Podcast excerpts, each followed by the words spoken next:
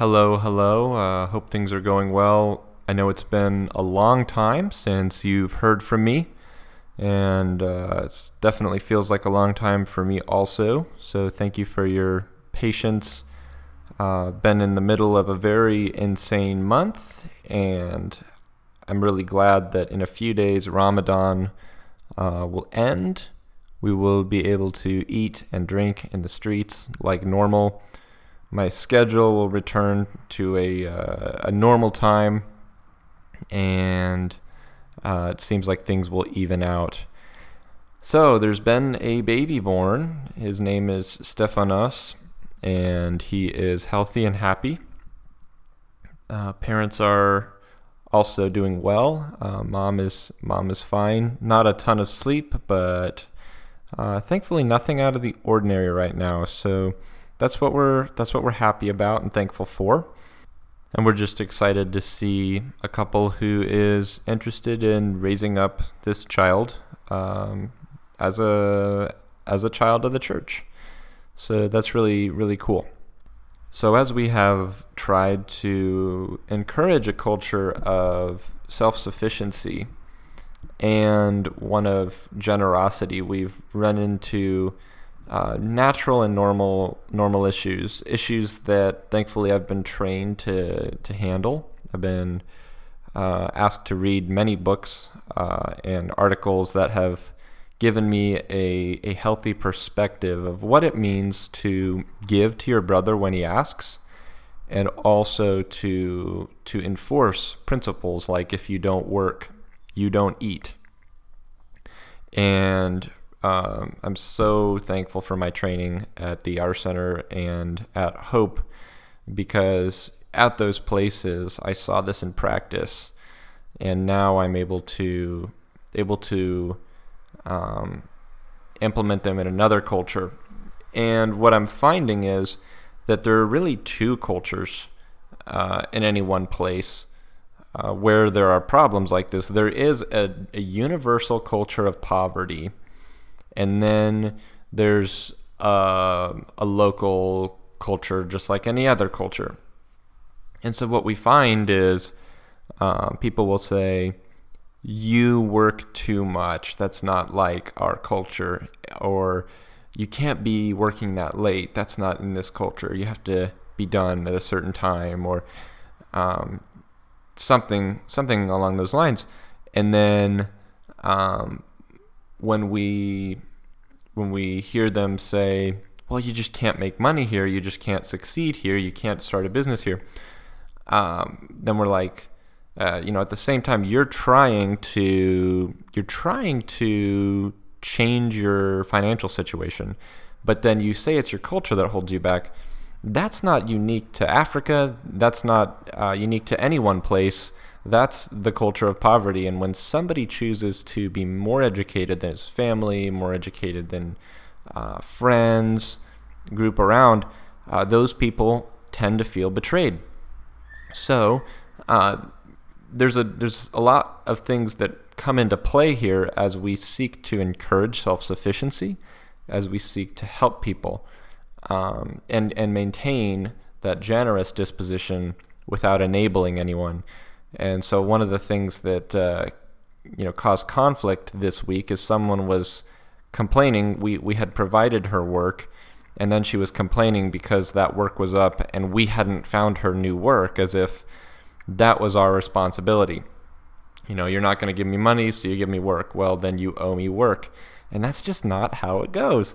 Uh, we provide it when it's available, but but really we want to help people be ready for work and and do well in work and uh, use their resources and their time in a way that honors God and and shows love to to their neighbors and the people around them. So that's that's uh, when those two problems crisscross the the don't don't offend us in our culture, but also pull us out of this culture. Um, you know, both sides on on both sides of the line need to trust the other person, and it's a it's an interesting thing to experience, and again, something that anyone listening to this can experience because you don't have to travel far to find poverty. Uh, you don't have to travel far to find someone who's in need, not just in need of a few bucks, not just in need of uh, pick me up, but of real change. And of real change, not just in spiritual things, but also in physical things. And, and I hope that there is and continues to be that kind of help for the people who wander in to your churches and to your places. Um, you know, one of the things that comforts me most in those situations is knowing that this country doesn't need me, uh, that my home country doesn't need me. And, you know, they could find someone else to do this. God would use someone else. Uh, but in these, in these decisions that require this kind of wisdom, uh, I think we kind of collectively take solace in that. You know, we're just doing our best, and God will bring the increase. He will do the work. Uh, it's not up to us to figure out every situation. Is this is this right? Is this wrong? Uh, we love and we do our best. For the first time, uh, for the first time this whole month, I was able to read this morning. I I confess to not having left the house yet, and it's 3:30 p.m.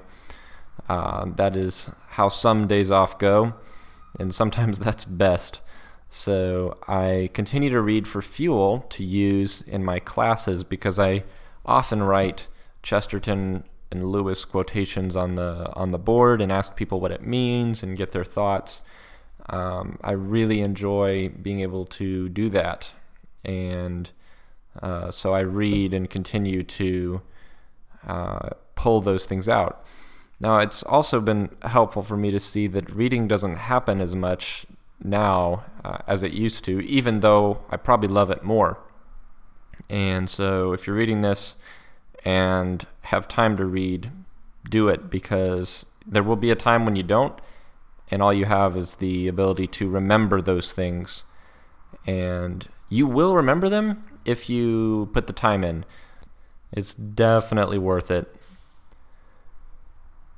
So I ran a field day for the classical school here that a lot of uh, my friends send their kids to. I did that two years ago with uh, my original intern group, and we had a lot of fun.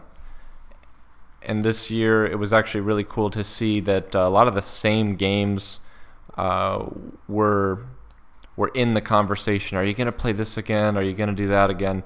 I hadn't remembered everything, but uh, I think that we kind of unintentionally started a tradition that day. And so they had played the same games the year after, and then this year they were looking forward to doing it again.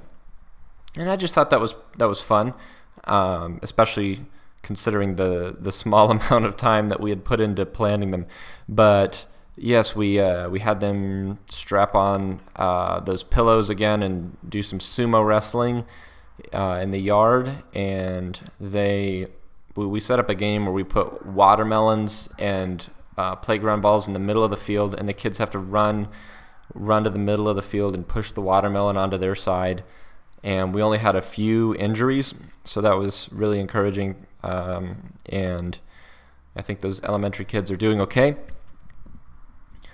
Um, and the field day as a whole was a lot of fun.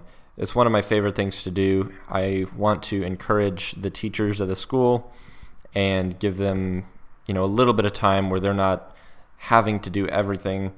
So, and that, I think that's what that was. So, good times had by all, and I'm looking forward to doing it again uh, next year. So, wanted to talk a little bit more exhaustively about Ramadan for those of you who are just curious about it. Uh, it's been a time for me where I have learned a little bit more how to cook because otherwise there's really nothing around to eat. But there are a few restaurants and coffee shops that are open, and the way you find out about them is there's a specific hashtag that you that you search uh, in Google, and then the restaurants that are open during that time uh, pop up. And there's a Facebook group of locals here who are always asking like, is there a coffee shop here? Is there a restaurant here? How early is it open?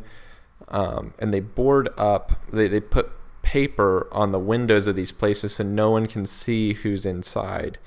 And so you walk inside and it's all dark. And of course, the places are, are filled with smoke because they're the only places people can smoke. Um, and so what happens is uh, there's this this group that I followed it. So every hour, I'm just getting photos on my Facebook feed of these people who are like showing off their food that they're eating during Ramadan, and they feel so rebellious. Um, and you know, I mean, they are. It's it's uh, definitely not something that's against the law or anything. The the government has come out in not in support per se of those people, but by saying those people have rights to do what they're doing, and it would be wrong on their part to oppose it. So that's what's happening. I have not um, done much going out to coffee shops. I've done it a few times with friends, but for me, I want to show respect, especially at work, and don't want people to think that I came here to, you know, complain about complain about what they're doing. If they want to do that, that's fine.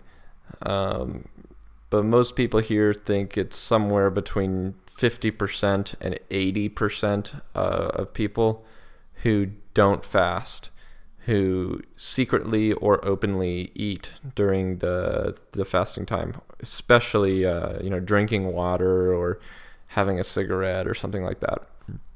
Another thing that can cause problems is the change in sleep schedule because iftar happens at 7:30 and then after that they generally eat two more meals. And so some of them go to bed at three, and then their work starts at 10 or something, maybe even eight. And they do half days, and rush hour happens at three. So um, everybody lacks sleep, whether you try to or not. Um, and it's just evident. You see people arguing on the street, you know, car accidents happen way more frequently. Um, and what happens in the church is you have people who aren't fasting uh, because they want to, but they're fasting because they're with their families and it's Ramadan. And maybe they don't have the money to go get something to eat, or they don't have a way to do that uh, where it doesn't look disrespectful or whatever. But you have people who are being forced to fast. And that all kind of balled up creates a lot more personal conflict, a lot more interpersonal conflict than a normal month. So we have problems that surface, and we don't know if they're surfacing because they were building up, because it's Ramadan, or what's going on. So we kind of have this, you know, cautious, you know, patience. We don't want to treat anything um, that that comes up or is said the exact same way as if it were said, you know, outside of Ramadan. At the same time, we can be thankful that God reveals uh, sin and He reveals problems using things that are, um, you know, external pressures. So, it, I mean, it changes the way I deal with my students. It changes everything and everything for the worse. But just a few more days and it will be over and we'll be back to some kind of normal. So one time my Arabic tutor and I were walking late after late after iftar and he started humming the tune to the Pokemon theme song. I believe that's what happened. It was very late and I don't remember everything but all of a sudden, I realized that the Pokemon theme song was probably translated into every major language, and that made me curious to to hear it in Arabic. So obviously, it's not the local dialect, but um, you know, we talked through the translation of the Arabic version and what it means in English, and then I kind of laughed at how different it was from the English words that I, for reasons I will not I will not disclose, I still know. Um, but anyways, we compared the two and thought of how strange the original Japanese lyrics must have been. That those two, those two sets of lyrics, uh, sort of came from those, from that one strange text. Anyways, uh, I would encourage you if you're learning a language to look up the Pokemon theme song in that language, not for the purpose of learning what they're saying, but to see the language as something that can be used cheaply, that can be used to market, that can be used in sort of a silly, senseless uh, way, because it kind of helps you. Um, it helps you see the language in context, not just as something you can use to communicate your heart, but as something that is used on a lower level. One of my friends once told me that a guy uh, a guy once rolled out of bed and mumbled something in Greek to his wife, you know, in Koine Greek. Um, and that was a help as we as we sought to understand, you know, what Koine Greek was. And by the way, the Pokemon song is sung with lyrics in modern Greek. Um, and if you understand Koine Greek, uh, you can you can pronounce along if you really wanted to, but you can actually understand some of it. Um, again, again, I'm not really going to disclose how I found that out or why, but I would encourage all seminarians to check that out. It's a it's an experience for sure. So that's all I have for you. Uh, thank you for listening and for praying. Please do pray for wisdom for us. Um, it's not always easy to know exactly how to handle the situations we handle, but we're having a lot of fun and we're definitely glad to be here. So, thank you for your support. Thank you for your prayers. And hopefully, it won't be this long before you hear from me again next time. Bye for now.